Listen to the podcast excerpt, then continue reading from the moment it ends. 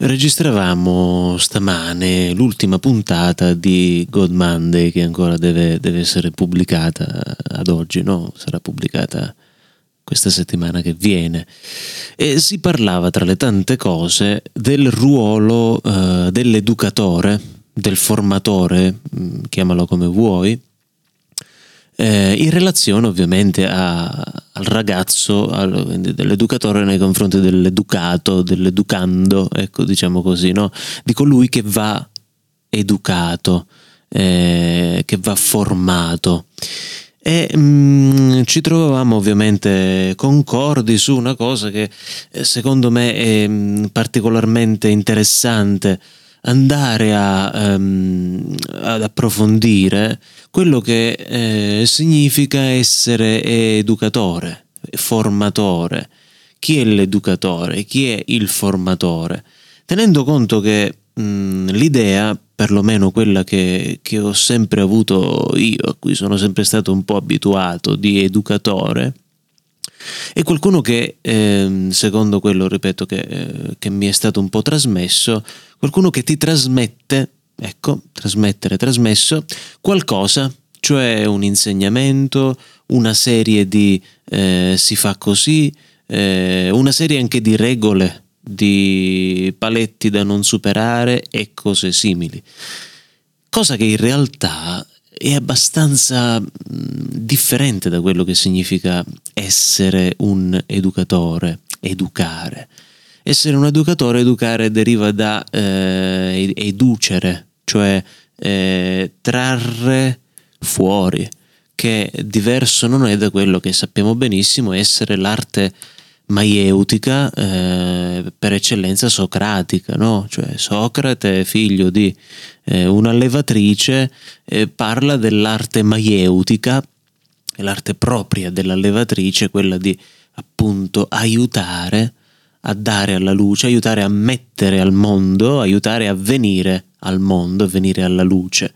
Questo è il compito del, dell'educatore, quando eh, l'educatore quello che fa sostanzialmente è non mettersi eh, come un, uh, un, riferimento, un uh, esempio da seguire o, o, tipo mettiti alla mia sequela e ti farò diventare come me, perché non ha senso se un educatore si mettesse a dire questo, se io da educatore mi mettessi a dire guarda diventa come me, cioè piuttosto io preferisco dire guarda, onestamente parlando, diventa migliore di quello che sono stato io, che penso il discorso che qualsiasi padre possa fare ai propri figli, semmai impara dai miei errori, cioè non fare gli stessi errori che ho fatto io, che poi voglio dire, anche lì sul fare, sul fare errori si impara da quelli, quindi perché uno alla fine non dovrebbe fare errori, meno che non siano errori diciamo che rendano irreparabile il resto, alla fine fare errori fa sempre bene, per cui l'arte socratica della maieutica è quella che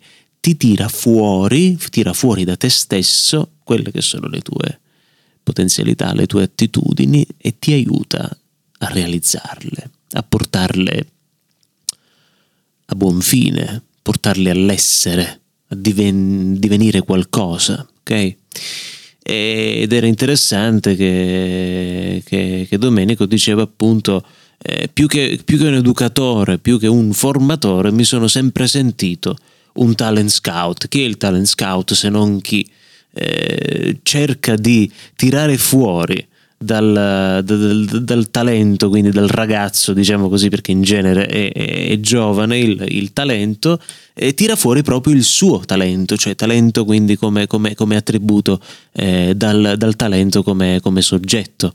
E tirare fuori eh, quello che eh, sono le sue potenzialità, eh, e potenzialità significa che già in potenza il talento ha talento, eh, talento pratico, che poi si trasforma nell'atto quando questo viene, viene, a significare poi qualcosa di importante e che possa, che possa segnare anche la sua vita.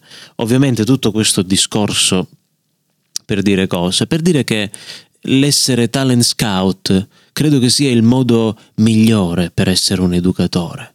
Io a un ragazzo che, che viene in oratorio posso eh, aiutarlo a tirar fuori il meglio di se stesso, a tirar fuori quanto più possibile le sue potenzialità, le sue cose belle. Sono tutte cose che sono dentro di lui e che devono semplicemente essere eh, tirate fuori. C'è un termine tecnico in, nel mio dialetto, mi piace sempre parlare eh, del dialetto, che ehm, praticamente viene utilizzato questo termine quando in genere quando si tira fuori qualcosa, il più delle volte servendosi di uno strumento a punta, eh, oppure un altro modo di, di sentire eh, impiegato questo termine, ricordo che era quando, quando a casa mia eh, si mangiavano le, le, ali, le alette di pollo, no?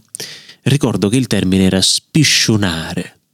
Mia mamma mi metteva davanti queste alette di pollo e mi diceva cerca di spiscionarle, cioè di, di cercare di mangiare tutto tutta la carne che c'è attorno agli ossicini, per quanto poca possa essere, cercando proprio di, di trarla via tutta.